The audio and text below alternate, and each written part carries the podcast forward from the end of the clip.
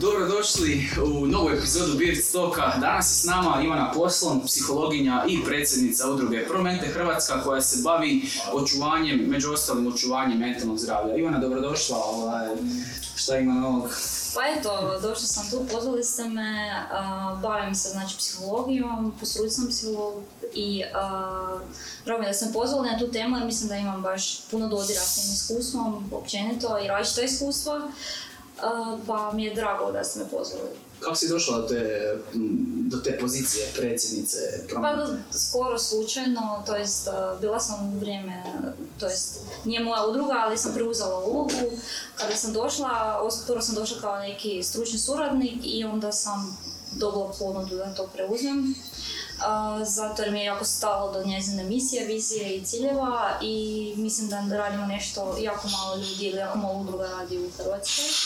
Uh, znači, na neki način, ono, puno nam je teže jer nemaš se s kim puno uđi u partnerstva, nemaš puno partnerstva, ali s druge strane možemo postaviti neke standarde koje očekujemo u radu s ljudima. A vi djelujete u cijeloj Europi na to? Uh, na koji način misliš? Mislim- Uh, Promijenite Hrvatska djeluje na području Hrvatske, Promijenite. ali mi imamo partnere, to jest članica smo Mental Health Europe, koja je kao europska neka zaštitna ova, udruga koja se bavi promicanjem mentalnog zdravlja. Pa onda imamo tu nekakvu poveznicu s Europom, oni su povezani s komisijom i tako ono, mi smo njihovi, ono, mi pratimo te trendove koje Europa postavlja na neki način u mentalnom zdravlju, pa imamo cilj, znači koje Europa želi općenito, a to je nešto što bi u biti svima nama bilo super. Pa jel nam možeš malo objasniti na koji način radite i šta radite, koja je misija? Pa, zre- misija Promijenite Hrvatska je da znači razvija i da uh, provodi aktivnosti vezane uz mentalno zdravlje, da uh, postane nekakav način um, promotor mentalnog zdravlja u Hrvatskoj, da se veže za nove stvari u Hrvatskoj, znači da se ne bavi samo tradicionalnom pristupu mentalnog zdravlja, nego da može bude na neki način uh, supervizor uh, drugima koji nemaju mogućnost istraživati te nove pristupe. Jer, mislim, postoje neke različite struke koje se bave mentalnim zdravljem, psihijatra, i psihologa, ne znam, neki doktori ili opće prakse isto se tim bave, pa onda u biti mi želimo ne startati od toga što je sad, nego naći, naći bolji način da, da destigmatiziramo tu temu, plus znači da promoviramo da mladi, jer ciljna skupina nam jesu široka, ali ja mislim da nam trebaju biti djeca i mladi, jer oni su ti koji mogu prihvatiti to bez problema nove načine. A starima ponuditi ili onima koji su već u sustavu ponuditi kao neki no- novi način a, znači tretmana ili na neki način a, rada na sebi. Da, da to ne bude toliko stigmatizirajuće, nego da ljudi rade na sebi samo zato jer svi radimo na neki način na sebi. I kad smo loše, da znamo da ne moramo se ovaj, uh, povlačiti, nego da se socijalno uključimo, isto tako da kao kad smo bolesni fizički, odemo doktoru, kad nam je grozno, da isto tako princip imamo i za mentalno zdravlje. Kada Mm. skužimo da je naš simptom i traje više nego što bi očekivali, kao i ovisnosti, znači ako se ne možemo izvući sami, onda da potražimo stručnu pomoć jer nam to je podrška garantirana. Jel? Tako da... Koliko je ta stigma zapravo velika, ovaj, jer imam nekako osjećaj da u Hrvatskoj što se tiče mentalnog zdravlja, još su ljudi onako uvijek, aha, kad, kad, kad kažeš nekom da ideš recimo psihologu ili psihijatru, da ono još uvijek, e, to je nužno loše Da. mislima nekih A, to je jednostavno povezano s negativnim konceptom. A, stigma, stigma je nastala zbog toga, to je znači isto društveni koncept koji znači ne možemo baš samo tako riješiti. A, stigma je tu za različite stvari i imala nekakvu zaštitnu funkciju u svojoj povijesti. Znači prije to značilo da se tih ljudi trebamo micati gdje su bili ne ti. Znači ljudi koji su bili stigmatizirani su bili obilježeni zato jer su bili kriminalci ili robovi. Znači kao se da se s njima ne treba previše petljati. I jednostavno mozak današnji je spojio da je, ne znam, mentalna bolest loše i stavio je ljude koji imaju mentalne bolesti ili poteškoće u taj nekakav tu košaru sa tim ostalim lošim stvarima u društvu i kao oni bi trebali biti pod posebnim povećalom ili izbačeni iz društva. Zato jer normalno da ne funkcioniraju jer nisu dobro. Znači, ako je neko bolestan, ajmo reći najbolji primjer je za to šizofrenija, koja znači definitivno ne možemo reći da je to zdravlje, a, da osoba jednostavno ne funkcionira u društvu i da ima nekakav utjecaj negativan Da. možda na sebe i na druge. Tako da je tu ostalo jako, to je jako siva zona, ne možeš ono određati. E, oni su 100% svi, e sad ovo je može ali ne, mislim mora biti individualizirani pristup i trebalo bi se gledati na dobrobit osobe, a ono, pojedinačno. Tako da, ali to što si rekao, znači dosta mladih danas ima a, neke mentalne teškoće koje mislim da su se pojavile zbog razvoja društva, zbog nekog tog odvajanja tehnologije, ubacivanja tehnologije u razvoj, um, puno socijalne mreže gdje se možemo uspoređivati, um, ono, gledamo kako drugi žive, lajkanje, bitno, Mm, a, ne znam, a, bitno je prezentacija, bit- bitno je biti savršen, imati 5.0, to je isto bitno. Um, I jednostavno se gubi ta neka druga strana života, a to je on život, znači da padneš, da se slomiš, da dobiš kritiku i da ne umreš od toga i to je to. Znači, ljudi jednostavno su postali ranjiviji. Znači, postali su ranjiviji na isto na način kao kad fizička bolest, ako se ne izlažeš nekim substancama, postaješ ranjiviji na njih, manje otporan i na neki način imunitet ih ne može, eh, ne možete spriječiti jer se nisi izložio na maloj količini a, te stvari, ne znam, Mhm. alergije, na primjer. ne, I onda na neki način te to može ubiti jer se nisi prije već cijepio. imunizirao na neki način. da. Mislim, ja to tako povezam da ljudima može biti jasnije, da je to skoro ista stvar, ne možemo jedno mjeriti na isti način. No, to je super analogija. Da, da. Znači, to je to. Znači, nije ono sad da trebamo odbiti djecu, ali, ili ne znam, moramo staviti u stresne situacije, ali definitivno postoje ono kao od koncept da, da se treba uvijek izlagati nekakvoj mm, ono, zdravoj kao zdravoj neravnoteži ili zdravoj uh, nelagodi Mm. koja nas potiče da izdržimo to. Izaći iz nekakve komfort Da. zone. Znači, djeca to stalno rade kada odrastaju, no? Znači, njima je sve novo i uvijek im je ono, prvo ne znam hodat, ne znam hodat i onda nauči hodat, s tim da je palo pet puta. Evo, to, to, to je sad zanimljiva tema za, za, za diskutirati, jer onak danas imam osjećaj da sve više i više roditelja, mislim ja ne znam, ro- nisam roditelj pa ne znam i ne mogu iz te roditeljske perspektive reći, ali sve, da se, sve više i više djeca stavljaju pod nekakvu zaštitu, Da, pod nekakvu staklenu zvono, ajmo reći. I onda da u biti e, ne razviju tu otpornost e, Da, kad- psihičku, kad da. Pa psihičku, ali i fizičku, jer ono vidiš i sama e, vr- dječji vrtići ono, mo- imaju po standarde da moraju biti 100% sigurni. onak. Da, da, da. E, ne možeš imati više ono... U moje vrijeme. da, da, da. Ne, ali u moje vrijeme nije bilo vrtića, mislim bilo je, ali ja nisam bila i onda mi je bilo super što nije, sad mi je drago što nisam bila u vrtiću, jer sam Da. stvarno svašta prošla život. Da, da, da. Znači, doslovno roditelji ne znaju kaj smo mi sve radili i odrasle osobe ne znaju sve što smo radili. A u ovom su slučaju odrasli roditelji i odrasle osobe znaju svaki tren tvojeg života. Mislim što stvarno... Nema, mislim, baš mislim da ima efekta na dugoročno, a ne samo da se samo zaštiti osobu. To misliš. Pa općenito, znači dugoročna osoba su drugačije sad nego mi koji nismo bili toliko vrtićima a, Da. i koji smo... Bila je, bila je ta, rekla si za društvene mreže. Da. Ona prezentacija najboljeg sebe e, na društvenim mrežama, dok u pozadini ono imaš sto sranja koje su ono, ne znam, e, onak, čine te depresivnim, čine te ovakvim, čine te onakvim. I onda gledaš tuđe živote u biti i, i misliš da ta osoba ima ono super život, a zapravo ono nemaš pojma što se događa, vidiš sam jedan aspekt. Onaj Da, ono što ono van, znači to isto, to je bilo, znači samo prije si morao glumiti u životu, a sad glumiš na internetu. Da, lakše je glumiti na internetu. Pa još je lakše Staviš sliku ono happy i, i to je to. Da, staviš uh, filter za happy. Da, da, da. da. Da, ne znam uh, koliko je istinito onaj ona rečenica fake it till you make it. Je li moguće sebi nekako u glavi postaviti taj pozitivan stav to da ima- možeš ima- doći do toga? A ima puno milijardu citata koji su uh, oprečni. Mislim da bi bilo uspješno neko onak da to sistematizira i stavi kao koja ide u jednu stvar, ono, obe, ok, ako fejkaš, jednom treba ćeš postići nešto, o, nešto. Nešto. Mozak se mijenja ono, po tome kaj radiš. Ne? Znači, ako ti, uh, tipa ako ja učiš vozit, ti nemaš pojma, a s vremenom ćeš naučiti, mislim, Da. fake it. Ono. Da. Uh, Sam tu imaš instruktora koji će te da, paziti. dobro, ali opet ja sad, evo, ja sam položila i ja još uvijek ne mogu reći da znam voziti, ali se trudim. Neću pasti u depresiju, zato jer nisam ono, dala žmigavac. Da, Dakle, ili od crkvenu auto. Da. Tako da, u biti fake it eh, je znači na razini, ajde, ok, fejkaj, ali budi svjestan kaj si, ono, mislim, sad gledam u tom svom govoru. Mhm. Eh, znači, prvo budi svjestan ono, svojih pozitivnih negativnih strana, Mhm.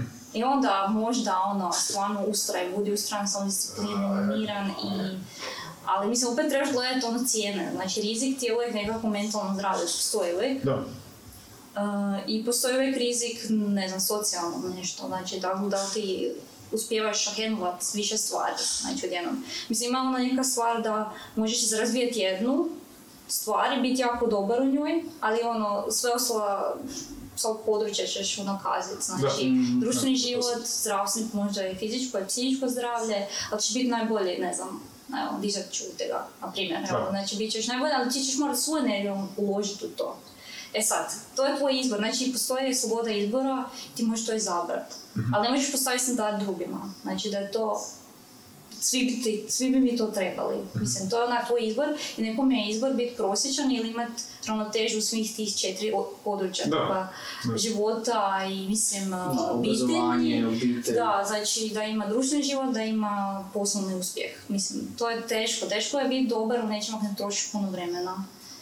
To Da. sigurno. da. Da, šta misliš, šta na dugoročno nekom, a, kad bi gledao neki dugoročni benefit, šta misliš šta je bolje, biti prosječan, odnosno biti podjednako dobar u svemu, ili biti ono, f- odličan u jednoj stvari i ovo sve ostalo da imaš jako zanemareno. Šta misliš, šta je recimo s perspektive tvoje psihološke bolje za psihološko, za, Za mentalno psih- za zdravlje. mentalno zdravlje? Pa za mentalno zdravlje je bolje uh, imati ravnotežu. Znači, uvijek je bolje. Normalno da ti kad uh, pukneš zbog nekog pritiska na jednom cilju, tebe se uči vraćati ravnotežu, ali tebi će opet ostati taj cilj u glavi. no.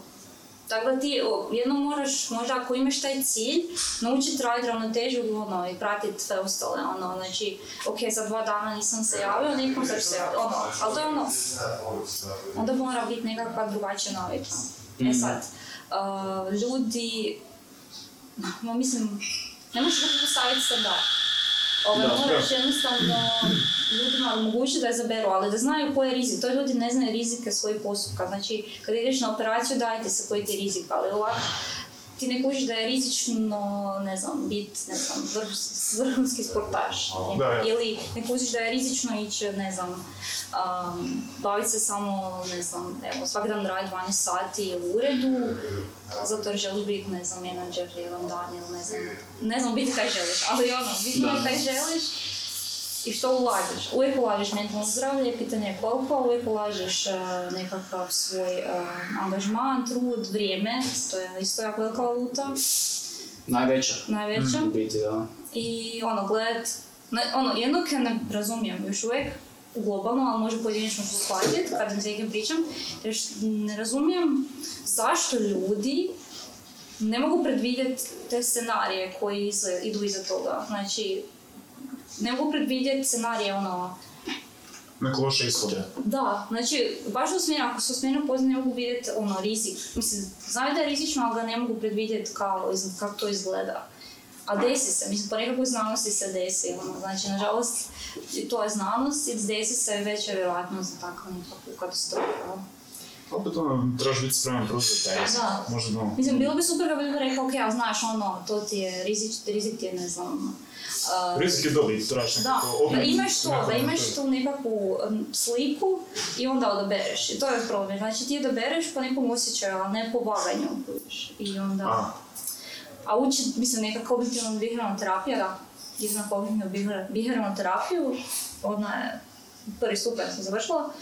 Znači ona te uči racionalno razmišljati o, o tim stvarima.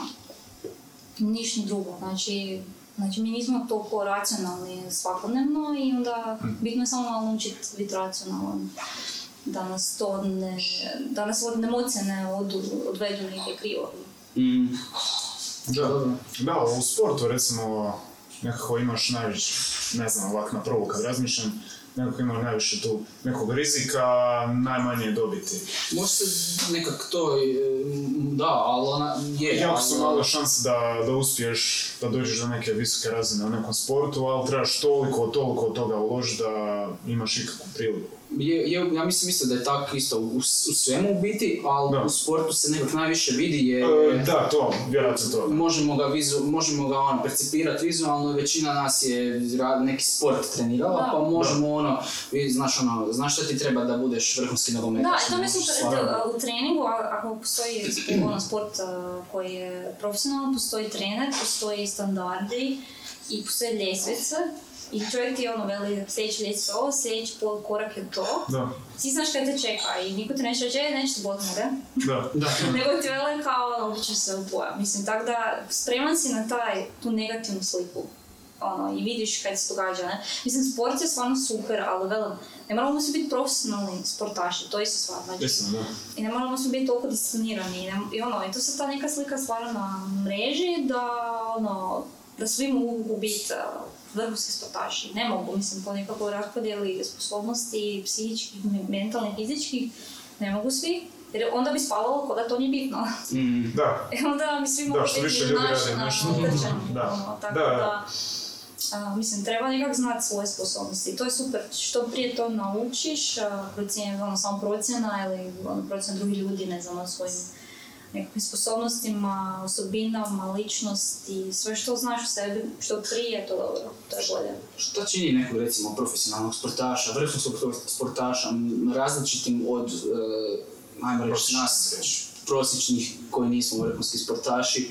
E, Osim svega ovo što smo rekli. da, mislim, e, je da li postoji nekakav ono e, mentalni sklop koji... Pa ja vjerujem da postoji. A, mislim, ja nisam, ja se ne bavim s sportskom psihologijom, imala sam nešto sitno o tome, uvida, ali velim, ima, imaš sportsku psihologiju i oni se bave, znači kako bolje optimizirati, ne znam, treninge, znači da nisu samo ono drill, e, da sportaš stvarno ispuni ono, te napore i ciljeve, a opet ne propadne psihički, jer se kod njih pojavljuju čisto perfekcionistički stil, e, Mhm. načini razmišljanja, samokrivljenje, ne znam, kažnjavanje, mogu se raditi različiti poremećaji zbog toga, Da, da. Jer, e, a zato jer postoje okruženje koje te tjera, isto koji u, ne znam, glazbi, vrhunska glazba, sviranje violine. Mislim, ljudi imaju od malih nogu nekakvu disciplinu koja nije možda primjerena djeci, ali ono, nije da ne žele to raditi, ali posljedice. I onda ako neko će izdržat, neće imati ništa jer ima dobru matematiku iza sebe, ono, nekih, ne znam, gena, zaštitnih faktora, a nekome će taj cijeli sklop uh, discipline izazvat poremećaj, ne znam, obsesivno-kompulsivni poremećaj ili, ne znam, uh, poremećaj ličnosti, znači postoje različite koje bi mogle tu biti.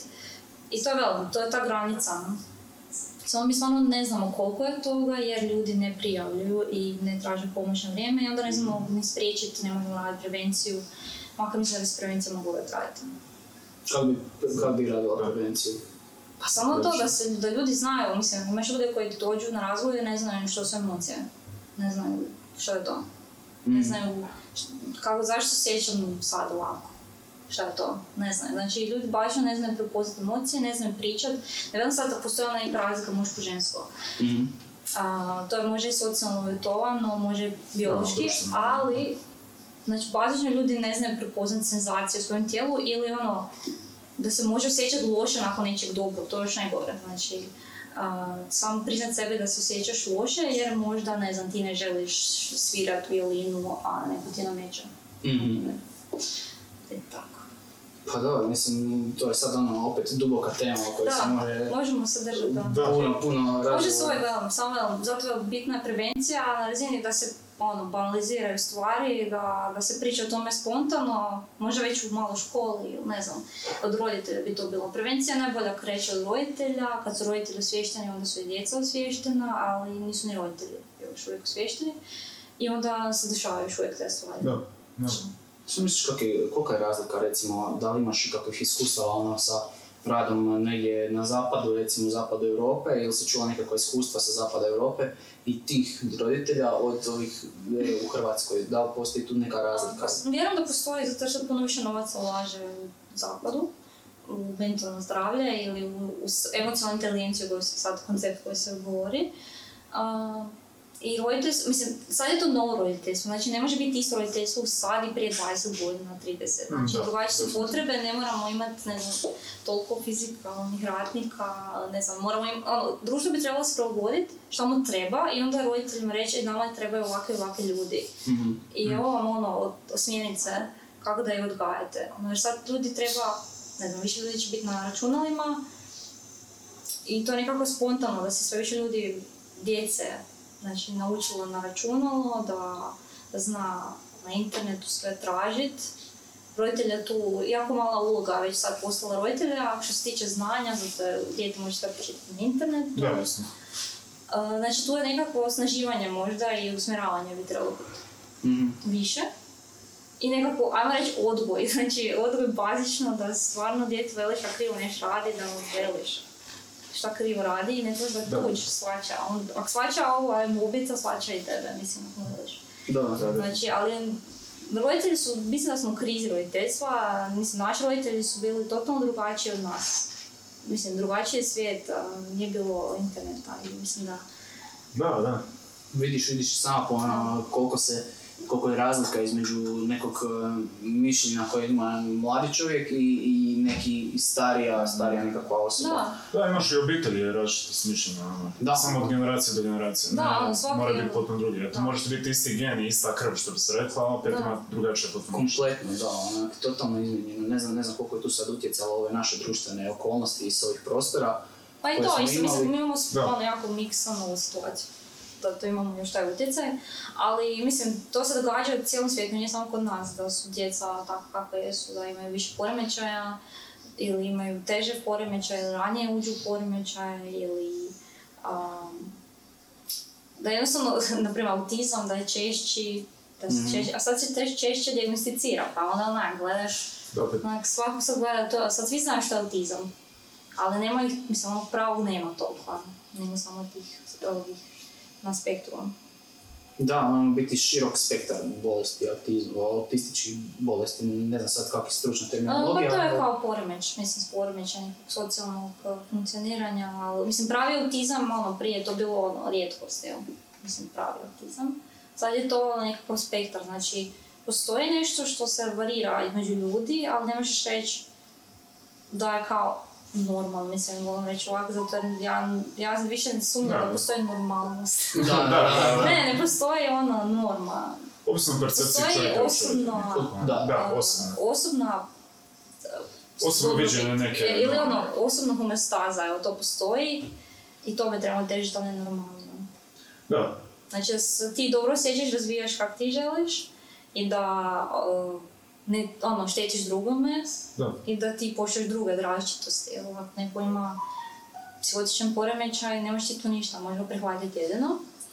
A on mora nešto napraviti da njemu nije toliko loše.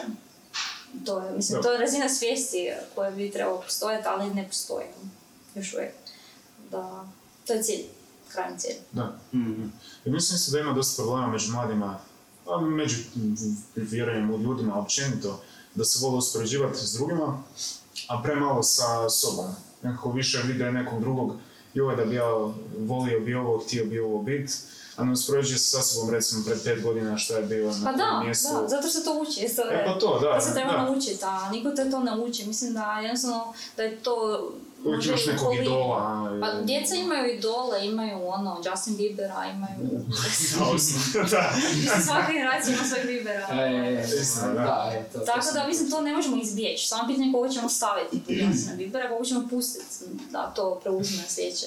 Mhm. A šta kao ti idoli recimo, koliko to, koliko ima recimo utjecaja na, na djecu kad, kad neki njegov idol se krene drogirati ili ne znam, pit No, ili... ja mislim da pitanje je koje je uzrasta, ono, mislim, ja se sjećam, mi smo, ja sam moj idol, ajmo reći koje genera- generaciji ili naši idoli, ne znam koji smo godina, a, su, je bila, ajmo reći, Britney, Britney Spears. Mm, je bila, mislim, da. ajmo reći da je to ta generacija, da ona bila ili medijskih, eh, ono, proširena kao neko koja je mlada zvijezda.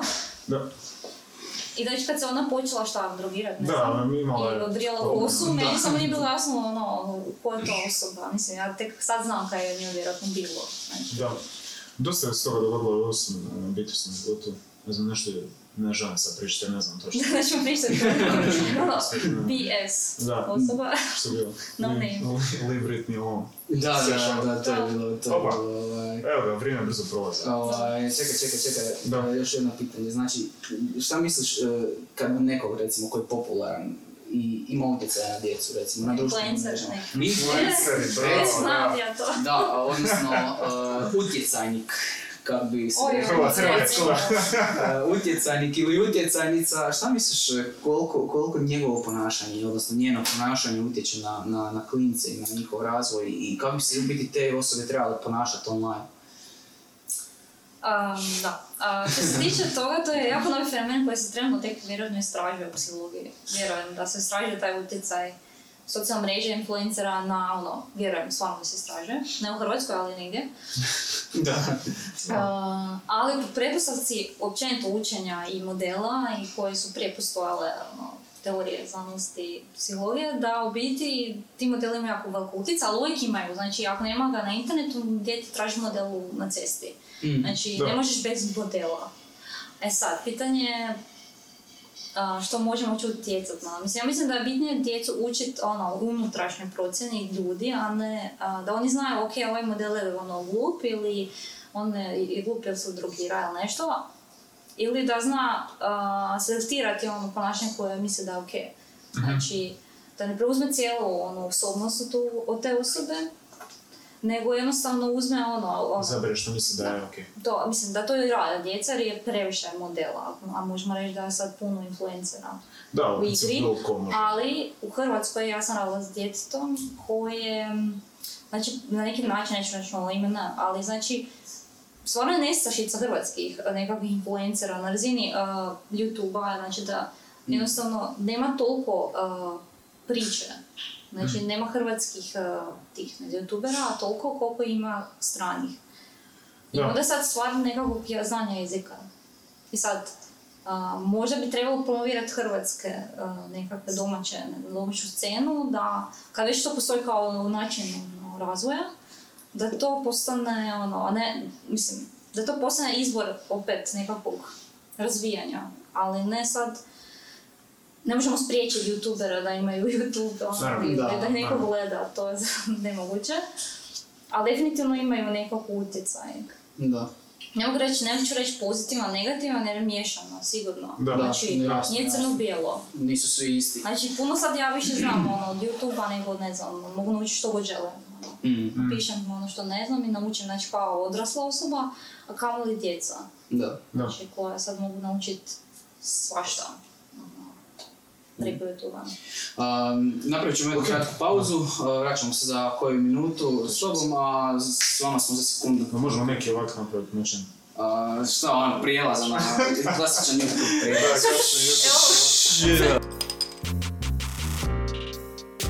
Evo nas natrag, nije nas dugo bilo, za vas 3 sekunde, za nas nekoliko minuta. Ovaj, krenu- rekli smo da ćemo pričati o nekakvom uh, human resource, odnosno u psihologiji, o psihologiji kod zapošljavanja. Pa ovaj, imaš li iskustva sa, sa nekakvim recimo uh, zapoš- zapošljavanjem i što bi rekla kako poslodavci mogu procijeniti koja je zapravo podobna osoba za posao? Kako ti procjenjuješ Mhm. kom ćeš dati posao? Pa dobro, meni je to malo, um, opet s jedne strane lakše, s druge strane teže, zato jer kao psiholog ne želim baš zaključivati bez testova, a trenutno nemamo baš testova za sad. Za sad. Ali ih uvodimo. I, ali ono, kad imaš tak neko malo mjesto, onda ne tražiš, mislim, ne radiš veliku selekciju, imaš neko mjesto koje, ono, na koje ti se javi par ljudi, nećeš napraviti možda ono, uh, ne znam, selekciju u kojoj onak svi rješavaju grupno testove i izbačuješ po rezultatima. Mhm. Da. Na neki način ti je bitnije taj ukupni dojam. E, pa onda, normalno da je to teže u firmama koje imaju puno zaposlenika i koje stalno mijenjaju zaposlenike, da, ok, za posle deset krivih osoba, onda im je bitno možda da prođe ta selekcija, da se, ne znam, ono, ljudi prođu najčešće IQ testove, znači inteligenciju, a, prođu testove ličnosti i prođu, na primjer, možda neke specifične vještine, ne znam, nekad, ne znam, nekakvu situacijsku e, temu, znači neka situacija i onda što bi vi napravili u toj situaciji. Znači, Mhm. reagira na stres možda i nove situacije, kako se suočavaš. To je u biti poslodavcima jako bitno. Bitno im je uh, da si spreman učiti nove stvari, najčešće to je danas sve poslu bitnije. Znači više je bitnije da učiš nove stvari nego da si poslušan i da ono, pratiš uputu instrukciju. To je, neki način su tako radna mjesta, ovo bolje plaćena. Uh, mehaničkih poslova je sve manje, ali evo, zato vam tu opet treba doći osoba koja to odgovara na neki način, da može raditi nekakve ponavljajuće stvari. A za pozicije u nekakvom poslovnom svijetu na zim, ne znam, na firma koje se bave različitim int- intelektualnim ili nekakvim društvenim uslugama i nekakvim IT uslugama, opet je bitna ta nekakva komponenta timskog rada, komunikacije s ljudima, prezentacije, na koji način se nosiš sa stresom, a stres može biti vremenski pritisak, može biti a, a, način s ljudima, razgovora sa teškim klijentima, teškim šefovima, način kako se snalaziš u tome svemu. I to je opet sad postalo bitnije, od samog hard skilla koji je na neki način baza, znanje, i to su te soft skills, znači da ti uh, znaš baratat s ljudima i sa nekim način s vremenom upravljanja, organiziranja. Mislim, I to se ne može baš tako lako procijeniti na razgovore i zato se rade uh, ti testovi. Mhm. Znači sam razgovor prije bio dovoljan da procijeni tvoje, tvoje nekakve komunikacijske vještine, ali danas je bitno je to nekakav međuljudski odnos. Um, stres, kako se nosiš s stresom, ono, jer nije si stres, prije si znao, ok, moraš ići, ne znam, na gradilište i znaš šta te čeka. Stres će ti biti to što je vruće, ne znam, a, ne znam, nema zraka, moraš biti dizat teško, moraš slušat, instru- ono, baš moraš slušati instrukcije i moraš koordinirati nešto. A sad, ono, tu je sve novo, stalno se nešto mijenja u nekim tim firmama i moraš biti spreman stalno, svaki dan na neku promjenu. Da. Nisu toliko strukturirani radna mjesta. I onda ljudima koji imaju naviku strukture je teško biti u nestrukturi. Tako isto. Da. Da, imam osjećaj da neka poslodavca zapravo u većini slučajeva pristaće prije na nekoga koji je, možda ima slabije te neke hard skillove, jer se oni mogu naučiti, a nekako da su podobniji Da, što znači da... kulture i tak nekako. Mi kad smo god išli na nekakve te radionice, uvijek je bilo kao učimo i ne znam, a, ili učimo se a, da je zapisati CV, predstavljanje, intervju, a, nešto kratko sebi, a, pisati u pozitivnom smislu, znači ljudi ne znaju pisati svoje pozitivne strane baš, bar ovi, a, generacija naša, do naše, ne zna izmisliti čak pozitivne stvari o sebi, nego svi znaju kritike, onda ne znaju napisati CV, ono, da se vidi u čemu Da, dobri. da E Kao, završio sam napisati. školu, izvršio sam faks, to je to. Da. I onda trebamo naučiti, mislim, te neke stvari s kojima mi inače često radimo u projektima, a marginalizirane da nauče a, se predstavljati, znači da ne dođu samo na razgovor, da je to dovoljno nije, nije više dovoljno, moraš pokazati neki entuzijazam i, i to je to, znači još ono, te neke skillove naučiti. Ali to zapravo onak, da li je to malo zavaravanje na neki način? Da, to smo pričali. Da, to smo bili iza, iza kamere. Ali nije Za zavaravanje, po meni nije zavaravanje ako ti stvarno želiš raditi taj posao. Mislim, to je ta baza why, kaj smo isto rekli da ćemo možda pričat, a, da moraš znati, ok, ideš raditi, ne samo zato jer ideš radit, nego radiš za nekog ko radi i ulože svoju a, imovinu, ne znam, svoje vrijeme da osposo- osnuje firmu a, i da radiš za nekog koji vjeruje u to kaj radi ili živi od toga a, da neki način ti doprinosiš ono, toj firmi, stvarno doprinosiš i bez tebe ta firma ide teže. To bi trebalo biti matematika. Ne? Znači ako ti dobro radiš, bez tebe firma malo ono, je na klimalo. Mhm. Pa onda se mijenja, pa opet tu nešto stalno. To je bio onaj jedan dobar citat, e, ne znam, sad ću se sramotiti, mislim da to je bio Ronald Reagan, e, što je bio rekao, ovaj, e, znači pitao je čistača u nasi, pa, E da, šta, šta, vi, šta, Da. šta ti tu radiš, on je rekao, šaljem čovjeka na mjesec. pa da, znači A, firma ima svoju misiju, viziju i mislim, ljudi ne razmišljaju o tome, ok, imaš firma kojima stvarno ne možeš vidjeti smisla, imaš, ali ona isto ima neki svoj smisao, mislim, tom čovjeku, ok, može je tom čovjeku smislu profit, A Da. mislim, ja ne znam čovjeka ko ne želi zaraditi. Da. Da, Znači, svi smo kapitalisti. Znači, sve možeš reći, ok, ali imaš para, evo, i to, uh, imaš ljudima kojima to pokreće jedino. Onda će mijenjati stalno firme ili način rada, samo da, osnu, da dobiju profit. Jer možda s tim radi nešto drugo što ga veseli. Mislim, to je to. Ne moramo, svima, im- ne moramo svi raditi na poslu koji nas dubinski ispunjava život na onak eh, koji. Jer to je nemoguće. Jer ko će raditi onda onaj najgluplje poslu? Da. Da, da. Svi, ili će svi biti u depresiji koji počeo se raditi i onda mislim se baš na baza nekakva na socijalnom mreži da kao svi moramo imati ispunjen život, uh, moramo imati, ne znam, dream job, uh, moramo imati, uh, ne znam, vrhunske poslove, ne znam, a ne moramo, možeš imati prosječno dobro plaćen posao na kojem ono, ideš na koncu sati doma i onda se baviš još ne znam, deset stvari. Znači biti da ti posao omogući da se baviš E, nečim što To je druga voliš. strana, mislim Da. da, je to nešto što se ne vidi na socijalnoj mreži, ne potiče se. A u biti ovaj dio da moraš biti, ne znam, mislim to mi je smiješno, moraš biti poduzetnik, da svi smo sad poduzetnici. A, ja mislim to je super jer će iz toga izaći nešto stvarno bolje, dobro, ali neće sve upaliti, znači, Mhm. sigurno neće svakom upaliti. Jer uh, opet tu treba neki skill. Da. Jer ne bi to prije bilo toliko ovaj, rijetkost. Neki način. E to je u Hrvatskoj sad problem, ono, trogodišnje srednje škole propadaju, nemaju dovoljno ljudi za, da se upišu i onda naravno ti poslovi se predaju. Da, ali mislim, ali to je uh, sigurno silni novci su jer uh, Mislim, ti sada završiš neku, ne znam, znači završiš automehaničara, ti si bogat čovjek. Da, I samo, mislim, to trebaš staviti sebi glavu.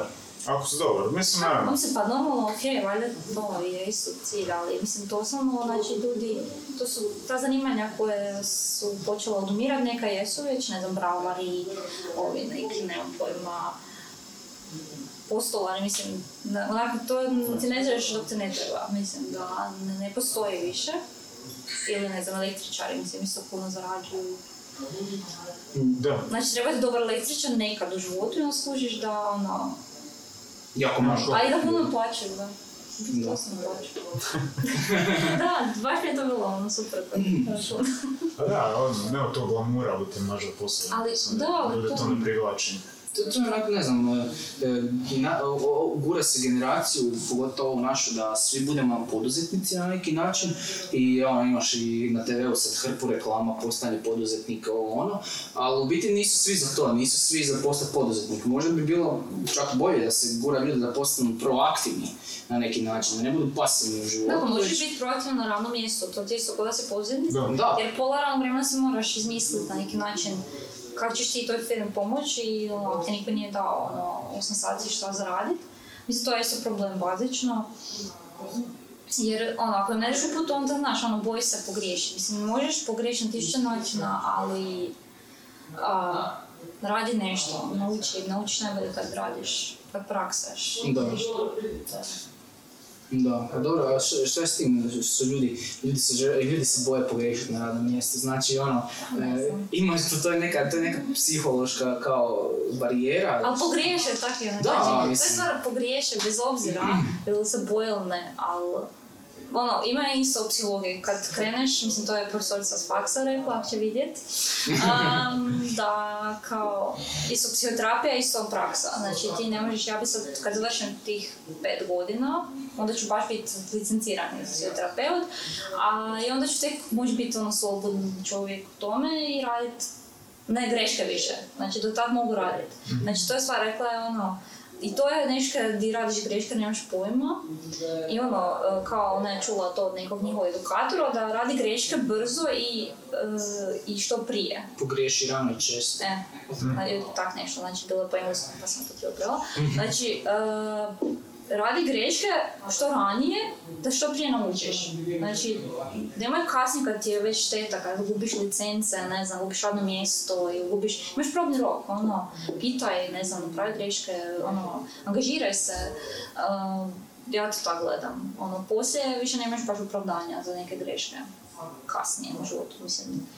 Makar uvijek možeš pogriješiti, možeš fulati radno mjesto, možeš biti na krivom mjestu i opet krenuti s početka.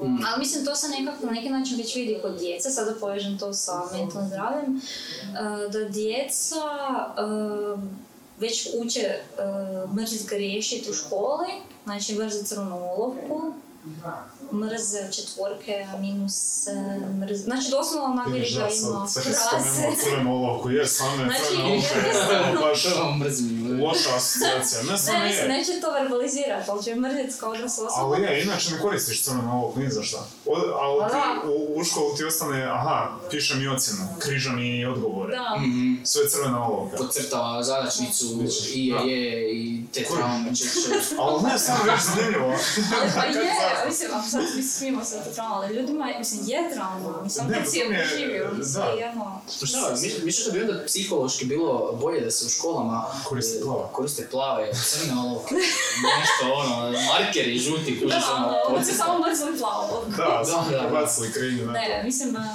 nije stvar ono, alata, stvar je načina, a, mislim, treba mijenjati pristup tom. Znači, ono, jer mi ne slušamo samo tu crvenu olovku, mi onak čujemo i rečenicu iza toga, čujemo roditelje koji reagiraju na tu crvenu olovku, čujemo sebe na kraju krajeva, počnemo slušati svoje unutarnje kritike i dijete razvija ono, averziju i to je to, mislim, mrzi učiti, a ono, zašto? Zbog crvene olovke. Da. I onda na kraju normalno da ne želi greške, a više kasnije nisu greške toliko očite. Niko ti više neće dati crvenu olovkom, ništa. Da, da. ono, to Pa je, neće dobiti upozorenja na olovkom, kao ti ispravi to, nećeš dobiti to Dobit ćeš, ne, ćeš plaću ako a pogrešiš. ne, za dobit ćeš neko. A on, što se rekao malo prije, ljudi se boje pogriješiti. Vjerujem da ovisi od čovjeka do čovjeka. Ne znam, nekako mi se čini da mladi, da se mladi nekako manje boje pogriješiti. Misliš? Ne, nekako mi ne znam u glavi, Pa možda da. moja izvrnuta logika, ali možda ono, jer e, recimo da si u situaciji, recimo da si u situaciji, e, imaš obitelj, ono, ne znam, žena, djeca, bilo šta, ne, nebitno. I oni u jednu ruku ovise o tebi. I sad ako ti pogriješiš, naravno da se bojiš da će gazda loše reagirati i da ćeš ti letiti s posla. Ovisi koliko je teška Da. pogreška. A sad mladi, ono, ne znam, meni je bar tako glavi, a, imam 20 godina, boli me briga, ono, Da. da. otići s ovog posla, naći neki drugi, Pa da, to je super stav, sam. to, to je super stav. Da, opet, ono, možda je to do mene, možda nije tako. Možeš, možeš preuzeti rizik još dok si, dok ne, dok Da, ne ovisi od, od Da, tebi. osim sam o sebi, ono, fleksibilan sam nekako. Da, znam, mogu bar, baš riješiti. dok si Pa imaš da. studentska prava i... Bar dok sam student, ja, Da, ono, dok poslije je ručak sve 10 prava ću kuna. prestati riješiti. Tad je ono, Prestati Ajde, uf, da. U ruke. A zašto ljudi ne završavaju faks? A, vjerojatno, A vjerojatno. ja mislila ono, kao nešto se događa čudo. Ne, ne, ne, Ne, to ne, je a to je sve To, psihološki. da, To je sve kao crna ovuka. Da, vjerojatno. A, Pa je, mislim, ljudi se boje griješiti. Mislim, ja se ono, isto bojim dubini sebe nekih greški nekih, ali jel, ja sam trenirana i prošla neki dio svojeg razvoja i samorazvoja i svoj, kako se to terapija možeš raditi na sebi. Pa onda, no, ono, maklo se to malo, znaš, nije toliko bitno. Ali, mislim, teško je to naučiti nekog, mislim, najgore je što teže, teško je naučiti i djecu već sad, je toliko nabijena na, na vanjsko vrednovanje, Evo, sad imamo posljedicu, ne znam, mature, ono, znači, da je sva, kao sve lošije su. Mislim, nikad nisu tamo to ne bilo super, ja sam išla, mislim, nije to sad pokazatelj nekog velikog znanja, ali očito sad se više ne mogu pripremiti ni za maturu. Ono, i ne znam, evo, i šta sad? Znači, nekako je 15 godina ideš u školu, faks i onda na kraju, šta, mislim, nema smisla. Je moguće da taj strah od, od mature na neki način paralizira uh, one koji idu na maturu i onda da oni imaju zapravo loše rezultate zbog tog straha. Znači, sav ovaj medijski, ova pompa koja se razvija oko mature, u biti s- još će loše utjecat na iduću generaciju. Da, kao, ono, bit će javno proglašeni glupom generacijom. da. Da. Mislim, da. a, da, definitivno nisam još razmišljala o tome, ima u tome nešto, ali anksioznost mora imati, mislim, znate što je anksioznost, Da. ali ono, vjerujem da ljudi su znaju, ali ili tjeskoba ili ta nekakav unutarnji nemir stres, kao mi to zovemo stres, ali je to unutarnja briga i uznemirenost i povišeno, ne znam, fizičko, znači da lupa srce, ne možeš disati, ono, misliš svašta. Svakom se to reprezentira na neki način. ali ona ima svoju neki način utjecaja, znači postoji ona krivolja, sad ono, kad je niska, najmanje je učinak, znači ne možeš bez anksioznosti ništa baviti. Uh, ima ono najviša, opet blokirate. I onda taj srednji kao optimalni je kao najbolji. Znači uvijek postoji, znači srednja razina treme, Mhm. anksioznosti je dobra za produktivnost. Ali, Kad je deadline daleko, onda ništa ne radi. Da, da, da, da, da. Što se bliže, u da, to je isto I onda kad ispit dođe anksioznost, da pogrizaš sve nokte, uh, ne spavaš cijelu večer i Da. takve stvari. Da, ali to, to ovaj, u biti, to je opet ono izlaženje iz comfort zone, jel Da, tako? a i psihički poremećaj jer neko stvarno ima socijalnu anksioznost koju sam i ja imala, vjerujem, nisam imala još uvijek. E, Znači da nekak, da te neke situacije su ti e, preplavljujuće, znači samo ta nova situacija ti preplavljujuća i mijenja tvoj učinak, e, Mm. produktivnost. I onda na neki način jednostavno, mislim, meni je žao što ta djeca ne znaju niti da su anksiozna, znaš, ono, to mi je žao, znaš, ok, ne možemo možda napraviti e, misu, ali ne znaju, znači, da- ne znaju da su anksiozna i da je to relativno normalno ži- ljudsko iskustvo koje se može kontrolirati. Ne mora se lijekovima čak, može se kontrolirati. Znači, e, to mi je u meni, ja ljudi sam to, zato ljudi to ne znaju. A zbog toga onda padne ispit ili ne izađe, pa onda na faksu dođu na terapiju, mislim najviše sam sa ljudima s faksa, zato jer su zablokirali, a ne zato što su glupi ili nemaju kapaciteta, nego jednostavno se pogodili svašta. Dobro. Možeš se naučiti. Ono, ako si došao u faks, znači Da, imaš to, kapacitete. upravo to. Znači nije stvar inteligencije, nego nešto drugo. Znači pada koncentracija zbog nečeg drugog. Tako da, onda se to riješi i stvarno djeluje. Znači kad, oni, kad ljudi prođu svoj ra- ono, nekakav, ulože nešto u to, znači u to da im je bolje i stvarno povrate se bez problema ono, i odrade ono kad nisu nikad mislili više da će moći. Znači, polože najteži ispit i završe faks. Tako da, na faksu dosta ljudi onda, očekujem da će puno više ljudi, oni koji sad imaju problem u školi, uh, doći na faksu do nekakvih težih posljedica. Mm. Znači oni koji sad imaju vuku se tim na sustavu kao ima pet, ali imaju četiri su strašno. Ono, do faksa će izdržati, a onda kad dođe faks nema više strukture, onda tu um, ti sam sebe odlučiš kad ideš na ispit. Znači, Mm. onda Da, a, da. ne moraš ići, mislim, uopće ne moraš ići ovaj put jer ti je to prestrašno. Mhm. I onda se to normalno prolongira i teže se uhvatiti opet učiti i ono, sumnjaš u sebe, roditelji te vjerojatno pritišću. Mm.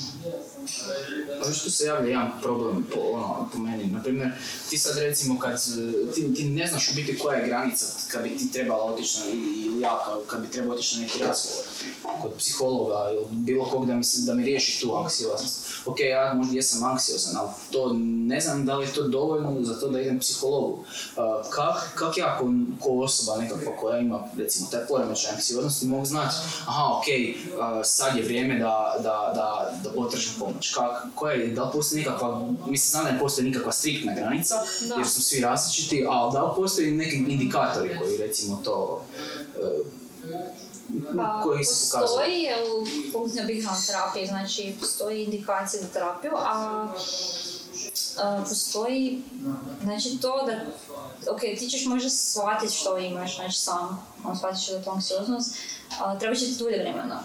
Znači, nisi možda čuo o tome, treba će ti vremena da skužiš to. To nećeš pitat mene, pitat ćeš Google.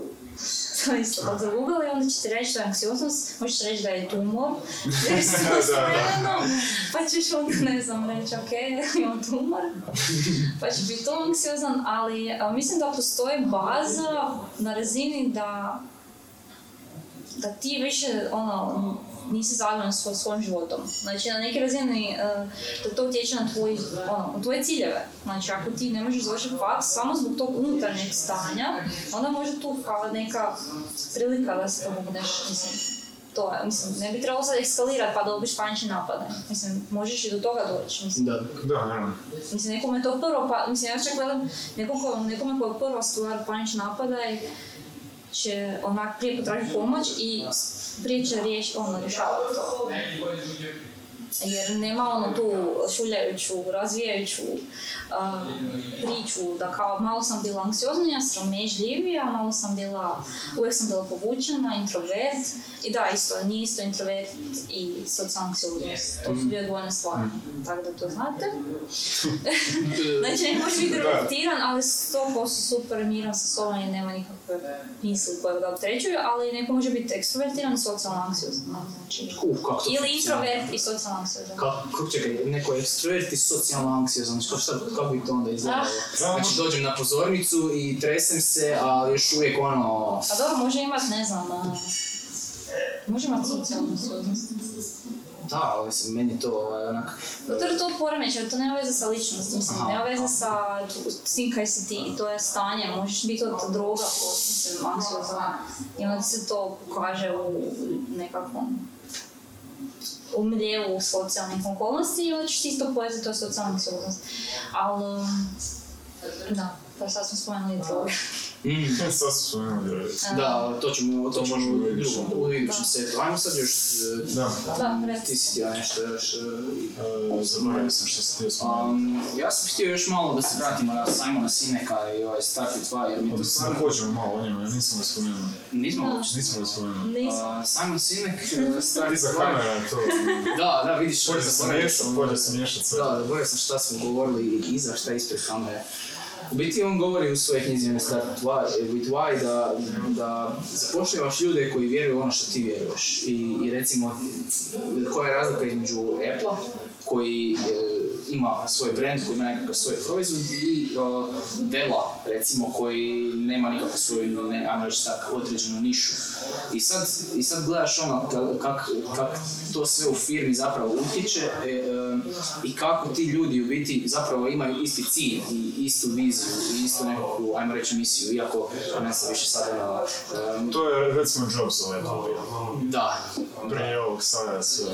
da, sad je ovaj tim... Samo Apple ima negativnu sliku. Malo su izgubili Da, ovaj... malo se izgubila tu čar. Think different. Da, A da, ali okej, ne pali više, da. A da, mislim, Jobs je u biti... A, okej, ali dobro bio primjer, brand. ono. Jobs je bio brand i bio- sam za sebe.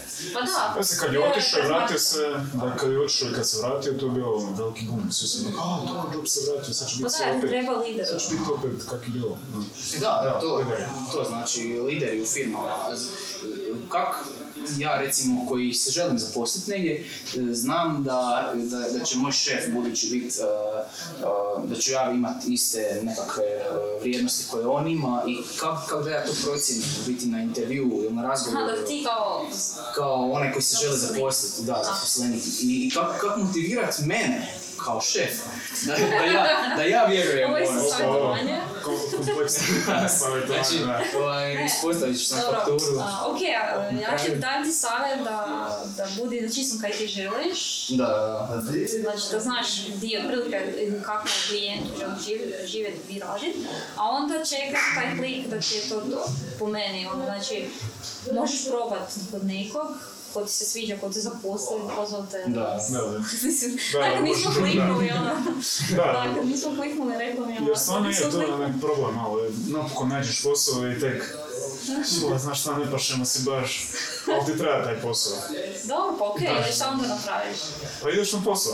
Ideš na posao. Tražiš novi posao. Da, evo ono, Mislim, to ti ako reći, mislim, to ti mama će ti reći, ono, kako se savjet, dobro namjerno. Znači, ako te ne odgovara, tražiš novi posao, ali kao ne bi trebalo dati otkaz i onda biti na burzi tri puta. Da, sigurno. Ali, bitno opet sam us- naučio si nešto o sebi, da ti ne odgovara, evo, to je to, možda taj cilj, možda taj način, ili ta prioritet na tom cilju, ili prioritet na Da. toj vrijednosti. Tako da, sva, svaka greška je prilika za učenje. I onda to tražiš dok ne nađeš. Nađeš. Ili imaš svoj film. Ili imaš svoj film. I, I onda ti mjesečno prođe pet ljudi gdje ti opet nisi kompaktibilan s njima. Da, imaju neki film, a mislim moram ovako reći da postoje filme koji su uh, Mislim, teže su naći zaposlenika, kako se kaže. Znači, zato jer imaju neki način rada koji možda većini ne odgovara. Znači, možda ti međuljudski odnosi i onda tu se stalno fluktuiraju ljudi. Ima takvih filma. I onda dođeš tamo i znaš da skuži s vremenom zašto i to, ali ima ljudi koji će to odgovarati, mislim, i onda, zašto bi ja trošila vrijeme toj firmi kad im treba neki odani ili vjerni ili radnik, i zašto bi oni ulagali u mene, ne znam koliko još godina, ako će doći nekome ko će, će to biti super možda. Opet gledat neko više dobro. da, kao, spasila sam E, vas. spasio sam vas. Ne. Htio sam vas Pa je, Da, ja to gledam, zašto, zašto bi gubili vrijeme međusobno, mislim, ali percepcija u Hrvatskoj, nažalost, da mi moramo biti zaposleni i da su poslodavci zločesti i da nam ne daju plaću, ne, nekad nemaju, nekad nemaju i Da, kompleksna situacija. Nije crno-bijelo. mislim, ne možeš baš, Ne možeš baš na neki način sve gledat jednostavno. Da. Tako se ušlo. tako da, Da, uh, ok, uh, idemo napraviti Pauzu. drugu pauzicu, Može. da se malo još odmorimo, vidimo se za 3 sekunde, 3, 2, 1 i... Evo ga ljudi, treći zadnji blok, nalazimo se u Green Grassu, tu na Pešenici, sa našom gošćom. Pričamo o psihologiji, mentalnom zdravlju. I evo, ovaj blog bih htio početi sa ovisnosti. može? Sad, ne znam, biraj ovisnost. biraj ovisnost o alkoholu, Aha. nečem možda, možda čak i šećer, zato jer i to je velika ovisnost Da. za koju ljudi onak, mislim znaju, ali ne žele ništa A učiniti mislim da ne možemo se baš boriti protiv šećera, jer to je Da. velika kompanija. Mm. A, Istina, istina. protiv To je alkohola. legalno. Protiv, ali protiv alkohola A možemo odvojiti legalne i ilegalne no Može. A, Možeš. može. Možeš. Znači, ok, stav je psihologije znanosti da je alkoholizam ili alkohol isto droga, psihoaktivna tvar. Svrstava se među poremećaje, e, znači konzumacija, pretjerana konzumacija alkohola smatra spa- spada u poremećaje, isto Da. kao što i pretjerana konzumacija heroina ili zloupotreba heroina ili konzumacija heroina a, i ne znam, marihuane na neki način i svih ovih drugih sintetskih e, droga. E, tako da na neki način Ajmo reći da se tu alkohol izdvaja kao legalan za plus 18, ali ne znači da neće izazvati poremećaj.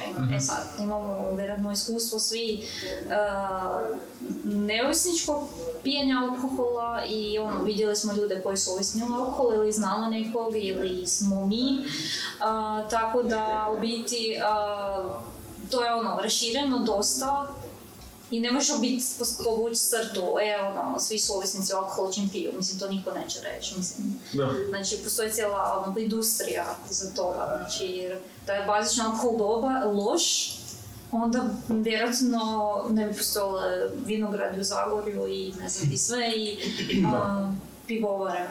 Tako da alkohol nije bazično loš i ne možemo ga izbjegavati na razini da niko ne konzumira, ali ima ljudi kojima je to ovisnost i koliko su postali o tome i oni vjerujem da ne bi trebali konzumirati. Znači vjerujem kad dođu do toga da su prestali, njima je to ono, nešto što treba izbjegavati. Da, znaš ono, uh, reci, reci. Njima se taj krug, znači u mozgu koji je kao poziv, koji o, znači održava ovisnost, jako brzo pali, znači opet i mogu opet krenuti. Znači nemaju toliko samo kontrolu, stvari kontrole, ko na primjer no, ono, ostala populacija koja nema problem s alkoholom. Znači Da. to je taj dio. Da, ali recimo, kak, kak prestat s alkoholiziranjem uh, ak si ovisnik, kad svugdje oko tebe se nalazi alkohol, ono, uvijek možeš, uh, odiš u bilo koju trgovinu, Da! imaš alkohol, Upališ Pa teško- televiziju. Pa. Upališ televiziju i vidiš reklamu. da, ono, ok, pivo je prehrambeni Dobro, proizvod. zato postoje Dobro, da, ovo, ono. kao postoje ono načini za odvikavanje, postoji ono način da sam kao prestaneš, prekineš pa onda čekaš da te prođe sva ta faza, um, faza ovaj, um, se to kaže, no, znači sustezanja, znači nakon svakog psihoaktivne tvari je sustezanje, čak i nakon šećera ima neko blago sustezanje, nakon kofeina ima sustezanje, Da. znači sve što izaziva ovisnost izaziva kasnije neugodu. Kofein i šećer. malo fiks- Šećera. E. Tako da mislim, što se tiče alkohola, mislim, ok, ne možemo sad ponuditi najbolje rješenje za sve ljude, ali definitivno je teško, ali zato Mislim, ljudi, to je legalno, mislim, moram reći, ljudi imaju, mogu to konzumirati bez problema. A, Stvara se neki drugi problem ako to sad za, Da. zabraniš. Da, ne možeš, jednostavno ne možeš ne možeš zabraniti. mislim. Čekaj, kako je onda sa s ovim ilegalnim drogama? Ok, ako ne, alkohol ne možemo zabraniti, ali realno ilegalne droge opet nije teško nabaviti. Odeš nije, na ulicu onak i, i, doslovce da, da, da trebaš pogađat i da ideš od osobe do osobe. I ja se kladem da bi ja mogao nabaviti drogu kod jedne od tih deset osoba. Da, da stvarno tražiš, mislim, uh, mislim uh, sabosna činjenica je da smo imali neke teme, razgovore, ne znam, ili kad tak pitaš ljude, kad koji su mladi ili u osnovnoj školi, da u biti svatko, makar nije konzument, svatko zna nekog, Nekoga, koga konzumira ili prodaje ili ima ili je povezan s tim. Znači, smo imali neku asocijaciju na nekog, znači, Da. i to je, znači, znam da je to jako rašireno Mhm. i da je to jako pri- pristupačno djeci, mislim, kaj, ono, mislim, ne možemo stvarno to ni spriječiti, mislim, ja ne znam smo ikad pokušavali to spriječiti na pravi način, ali ne možemo spriječiti da to onda ne dođe ni do djece na neki način u osnovnoj školi. E sad, pitanje je opet edukacije djece, osvještavanja, um, ne znam, možda prepoznavanje znakova, ne znam, ako baš želiš djeci to ne priuštiti odmah, ono, možda da... Jer isto stvari je kao s marihuanom, Znači, ona je u nekih zemljama legalna, nas, u nas još nije, ali je dekriminalizirana. Još nije legalno kod nas. Nije, nije. Da. Znači, ona je dekriminalizirana, nisu zatvore svi ko... pa za sad, ali da sad nije, ali ide Da. tome da se smanjuje kažnjavanje, mislim, Mhm. stvarno se smanjuje i nije represivni, ono, sad, ako imaš, ne znam, kako sam radila u Centru za mentalno zdravlje, znači, naučila sam kao da je 5 grama možeš, ima- ne, gram je nešto, a 5 grama već kao- Neka kaznena prijava, ima postoji neka granica između Postoji znači Da, granica da. između količine, da li je za osnovnu upotrebu ili se pretpostavlja da ćeš ti to preprodavati, znači preprodaje se još uvijek kažnjava. Znači to ono, ako imaš previše kod sebe, to je već zamka da ćeš vjerojatno ići po kaznenom zakonu. A, dobro, i sad tu je to rašireno i ljudi to očito konzumiraju iz različitih razloga i neko vjeruje da to liječi i stvari ono što on misli o tome. Znači ako misli da je to dobro, on će to konzumirati. Ako misli da je ali ako liječi, on će to opet konzumirati, ne možemo spriječiti. A, Što misliš o Juanitu? O, o, znači, možda to sam njegov slučaj koji je bio on kad su... A manj mi on da, nešto nisam puno, ali... Šta je to bilo ono? E, Kad je bilo sa uljem, o uljem konoplje, odnosno marihuane. on je uzgajao za sebe Da, da. i jer mu je to jedino pomagalo. Šta je bilo, koliko, dve godine? Pa da, pa to je, mislim, Onako. stvar, ono, Da, ok, mislim, imaš ljudi koji su po tom starom zakonu isto, ono, u zatvoru dvije godine zbog nešto, kad bi danas možda bili samo na odvikavanju. Da. Tako da, Da. mislim, stvarno je bilo represivni zakon. no. A, velim, danas nije velim potica da ljudi kao konzumiraju više, ali velim, ljudi konzumiraju bez obzira da postoji zakon ili ne.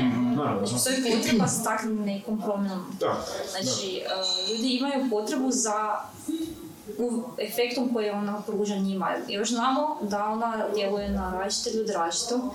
Nekome djeluje jako mirujuće, nekome katastrofalno i onda ta osoba neće konzumirati. Znači, ako ima paranoidne senzacije, misli, ako je panične atake, ne znam, ljudi znaju dobiti, ne znam. Znači, stvarno se zna pokrenuti neka psihoza. Znam, mislim, stvarno ne mogu reći da nije bezopasno, uh, jer se može krenuti.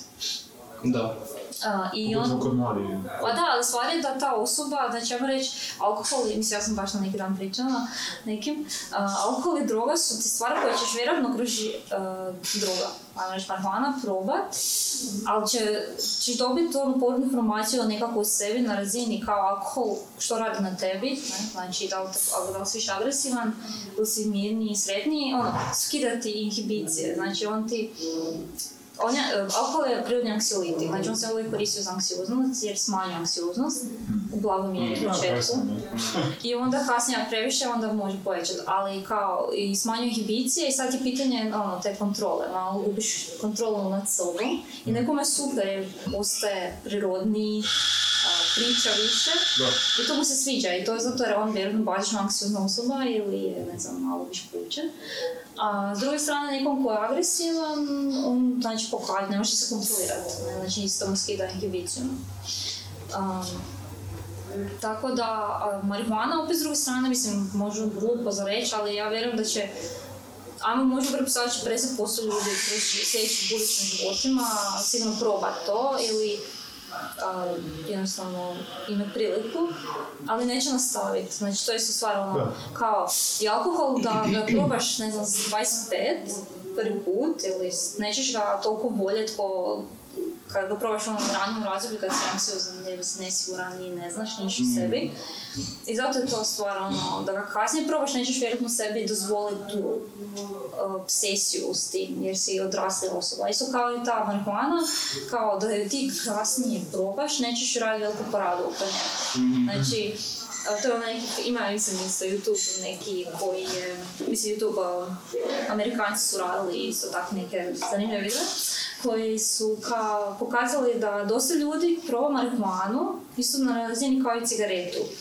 Znači, probaju, ali ne nastavaju pušiti. Znači, Da. samo je proba i ne, neće nastaviti pušiti, im se ne sviđa. Isto tako i to, znači, marihuanu možeš probat, ali neće svako ko proba ići pušiti dalje. Da, opet ono, Znači- šta tražiš, da li se sviđa što te, Ne možemo- to što ti pruža. Da, i da je to, ali stvar je kao do 25. godine se razvija mozak. Da. To će ti svi doktori, mislim, doktori možda ne znam nekad objasniti to detalje, ali stvar je da sve što radiš do 25. 30. godine, mislim to je adolescencija, zdravna se dulja, ali do 25. godine mozak ti se još formira i ti radiš u interakciji s njim, znači da se desi ako nešto strašno, to bude utjecalo na tvoj mozak. Da se desi nešto lijepo, to bude utjecalo na tvoj mozak, ali ako ti razviješ neke puteve, ono, nekakve apatije i e, nezainteresiranosti, puteve koje tjeraju da, da samo to radiš, e, da ne radiš niš drugo u životu, onda vjerojatno će to ostati dalje, jer kasnije se mozak malo teže razvija, mislim, mijenja. Misliš, um, u biti da. Znači, mozak je neuroplastičan, se može mijenjati, ali do 25. godine se razvija frontalni korteks, to je znači prednji dio, koji je odlučan, uh, koji je odgovoran za odlučivanje. I ti onda ulaziš u interakciju jer on još nije razvijen. A, znači, zato što ne odlučujemo tako najbolje u toj dobi, jer nije razvijen taj prednji dio. I zato kao roditelji bi trebali biti još uvijek kao nama skrbnici, jer nismo još razvijeni možda na Wow, do 30. ono. a dobro, 30. 30 je sad ono, ne, 25, aj 25 godina Da. ono, kao sad se produljilo, vjerojatno su sad istraživanja pokazalo da se produljuje taj razvoj. Jer kao, neke stvari sad radiš drugačije poslije 25, ono, Definitivno. Drugačije izbore, znači nisu ti biti samo, ne znam, vršnjaci, nego ti biti novi poslovi, ne znam, Da, ono, nešto što si napravio srednji dan se sjetiš, a Da, sam to je stvar mozga, ne? Znači, tu je ta zamka da to uđe u razvoj i da, da se neki dijelovi mozga ne uspiju razviti pogotovo taj prednji frontalni korteks koji je samo kontrola i koji je odlučivanje, donose racionalnih odluka, donošenje vaganje, ne znam, može donošenje nekih najboljih izbora za sebe. Tako da, velim, tu se događa ne, najviše možda oštećenja i pamćenja i to, znači to je sve povezano kad, kad se konzumira prekomjereno može se pokazati. Isto kao i svaka svoj ne možeš konzumirati svaki dan nešto, mislim da piješ alkohol svaki dan, opet ti neće biti dobro. Mm, Ja, da, Šta misliš, e, marihuana gateway, gateway drug ili ne? Mislim, glupo je možda generalizirat, jer nije vjerojatno isto za sve, ali kako, ka- da li postoji nekakva povezanost između korištenja marihuane, odnosno pušenja trave, da, da se laički, i A, korištenja... e, Ja vjerujem da, mislim ima neka isto nova perspektiva, mislim ne u službeno možda, mislim psihologije, mislim ja sam zašla s faksa ono, da, prije par godina, ali mislim u nekakvom svijetu da se pokazalo da je alkohol viši gateway. Wow, stvarno, Da. gateway Da, uh, znači alkohol težim je ne težim drogama, nego općenito drogama. Mislim, oni uvijek Aha. govore kao, neće reći težim drogama, znači gateway drogama. Mm, A, Znači, prije pričala sam marihuana, ali mi službeno još neće policija prije priznat da je alkohol. Ali mislim, spada da je alkohol ta je prva stvar koju probaš, koja ti mijenja svijest i koja ti, ono, ideš dalje, ne? E sad, a, mislim, došli smo do toga da alkohol legalan. da, to, znam, to mi je zanimljivo. Alkohol se konzumirao od uvijek, vjerojatno se i trava pušila od uvijek. Da. Zašto je alkohol tak, pa može, može, može, Pa zato ali je to tamo- kulturološki, jednostavno mislim ispada da nema toliko posljedica, makar ima ono, puno različitih socijalnih, psiholoških i zdravstvenih posljedica. da, što mi je najviše. Ali eto, mislim, paradoks, kako se. I to je, mislim, ja, nešto koje moram prihvatiti. Ok, ja, evo, poznala sam puno ljudi kada sam tamo radila koji su konzumirali marihuanu, ali nisu konzumirali alkohol. Znači, to se dogodilo se shift ta, ne znam, populacija koja konzumira marihuanu ne konzumira alkohol ili čak može ne pušiti cigarete. Znači, samo jedno što radi je kao, to mu je, jer kao ne može uh, konzumirati istovremeno, to je kao isto pokazano. Ok, da. E, I sad, um, mislim, ili kao štetujem, e, ono, nije im dobro, kao kad konzumira. I sad, mislim, dolaziti neko, niko te, niko nije došao do paljenja od alkohola. Mislim, ne može ni biti ovisan o alkoholu, čak još uvijek možda u tom dobi.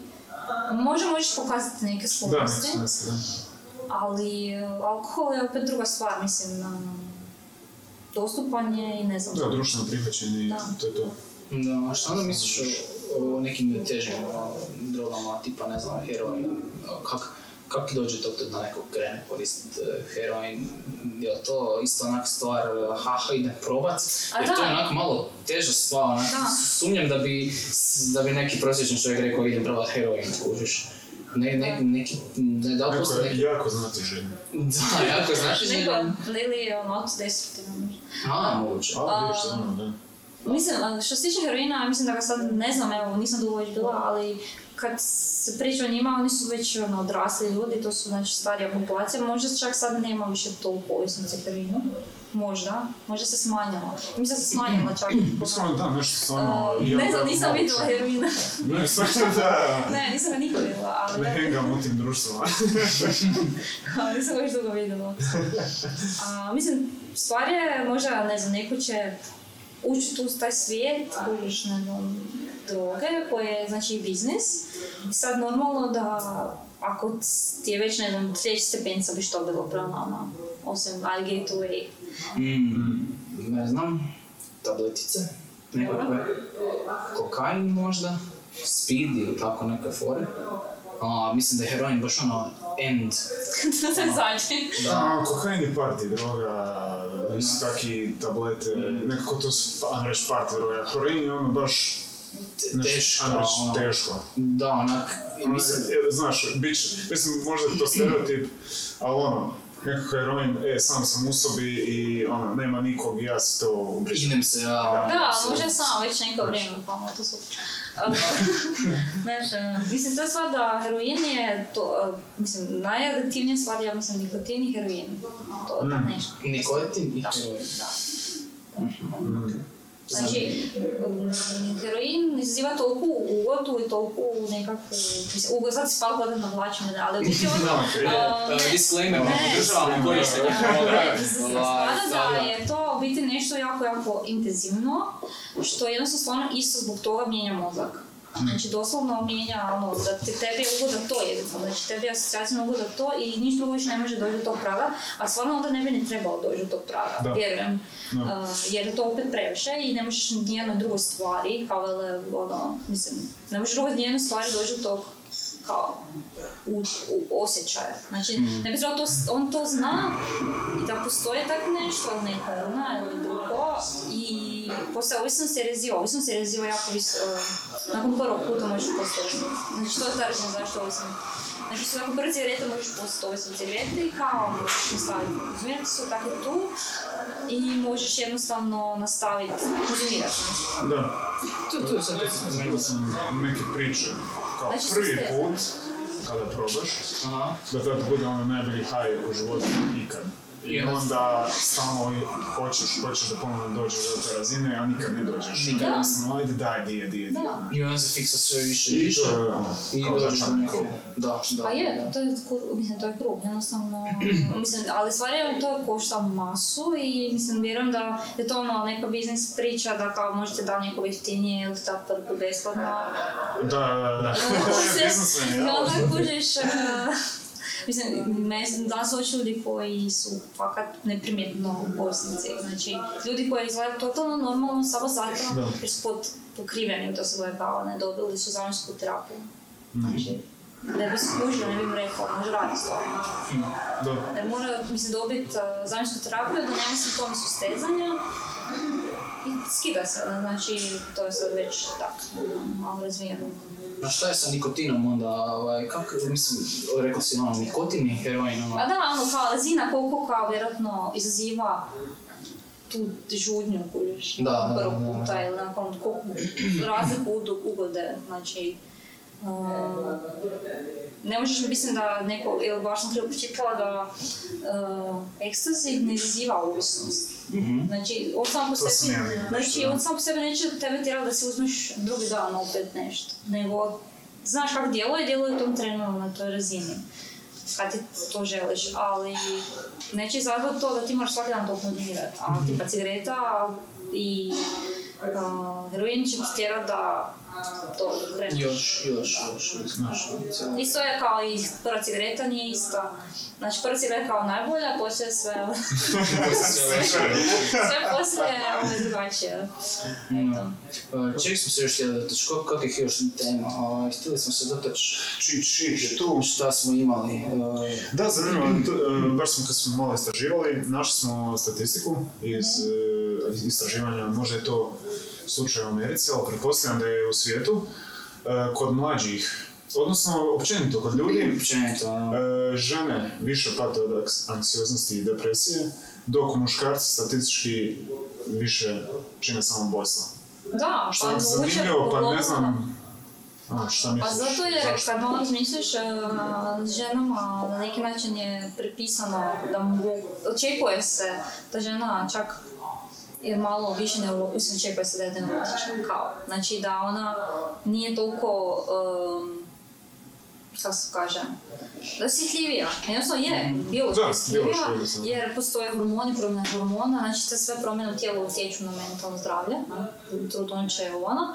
A s druge strane, e, muškarcima je stvarno zakinuti su, jesu i ja sam onaj dio za kao da, ok, možemo pričati mentalno zdravlje, ali ono, ne možemo pričati, mislim, nikad neće doći onak deset muškaraca i jedna žena, nego će ti ovog drug biti moment. Doći deset žena i jedan muškarac koji je shvatio da mu treba onak, nešto. Da, Jer jasno. on naučio da se o tome ne, želi, ne treba pričati i nikad nije o tom pričao nikom. I vjerojatno rijeđe imaju bliske odnose s roditeljima. I to je, mislim, dugoročno, znači tako neki stav ili češće. Nekakav stran se povezuje veća stigma kao muškarac koji plaće, ili muškarac koji ima probleme, ili muškarac koji, ne znam, traži pomoć. ne. Ali zato zbog toga oni traže pomoć i koji jedni je ono, onak, kao, ne mogu strah Da, pomoć jer će biti osramoćen i, mislim, to je neka japanska priča. ali- Da, da. to je stigma, znaš, koja, koja ono, još Ali- postoji u društvu. Postoji, ali mislim, ja ne znam kako mi evo, recite vi meni kako to mijenjate, kako, Pa, evo, mislim, započ- možda pitati ženu kako mijenja mušku perce, mislim, percepciju muškaraca. Mislim, evo, za početak, kak, kak mijenjamo je ovim tu razgovorom. Da, Razgovor, jednostavno razgovor, moraš naći nekome, nekoga ko- kome vjeruješ i ne, ne znam, jednostavno Ne. moraš se otvoriti. ono. Neko ko je stručan, e, čak ono... On ne mora biti ni stručan. A ne mora biti stručan. Jednostavno da. sam da te neko sasluša, ono, da Pa da, nekom pa, pa, vjeruješ. mislim, to žene da. pričaju o problemima i prijateljicama, na primjer. Da. Znači, neće, neće žena, ono, kao, ajmo sad smo stali to, ono, muško-žensko, ono, previše možda ekstremno, Da. ali, uh, mislim, stvar je nekako, uh, znači, mreža, znači, i li si ti uopće spreman pričat, ne znam, dečku, curi, bratu, sestri, ono, žen, ono, kome si spreman pričat? Da. Kome Uopće. najviše vjeruješ, ono, neka, ne znam. Znači, Povjerenje, da, povjerenje igra ulogu. Jer, mislim, pro- odnos. problem je nekakvih tih psihičkih poremeća što se izgubilo nekakvo povjerenje već u bazi ili startu njih prema sebi ili onak nerazumijevanje od strane drugih, a, tvo, a baza za tvoj oporavak je po- povjerenje. I, I Da, da, stvarno, da. svaki čas ljudima koji dođu ono, sa ono, onak, e, ja hoću to i to sebi riješiti, jer stvarno, ja mislim da je teško ti ne znaš šta se događa, a ti bi sad trebalo nekom reći ko će te ono procijeniti, dati dijagnozu i a, onak, s tobom rješavati tvoj problem. A, stvarno, svaki čas ljudima koji su na prvu već toliko otvoreni, jer mislim nije lako, stvarno nije lako. Da, nije lako. Ono, doći nepoznate osobi koje nisi nikad do sad vidio, pričate nešto. Da, ono, biti toliko ranjiv da... ono, Imaš li neki e, savjet za, za, za mlađu populaciju, e, muškarce, žene koji imaju problema, e, što, što im je činiti? Mislim, vjerojatno ima puno ljudi koji su izgubljeni i ne znaju šta dalje, koji je daljnji korak.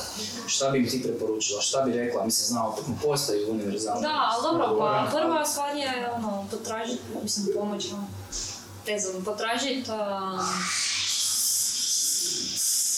ajmo reći odraslu osobu, možda, ili nekog ko, ako se dijete, um, mislim, dijete kao odraslu osobu prvo, um, a odrasla osoba isto da traži odraslu osobu za pomoć. Znači, uh, tražiti taj, mislim, ja mislim da ljudi su jako dobri u procjeni ljudi, bez obzira što nemaju testove.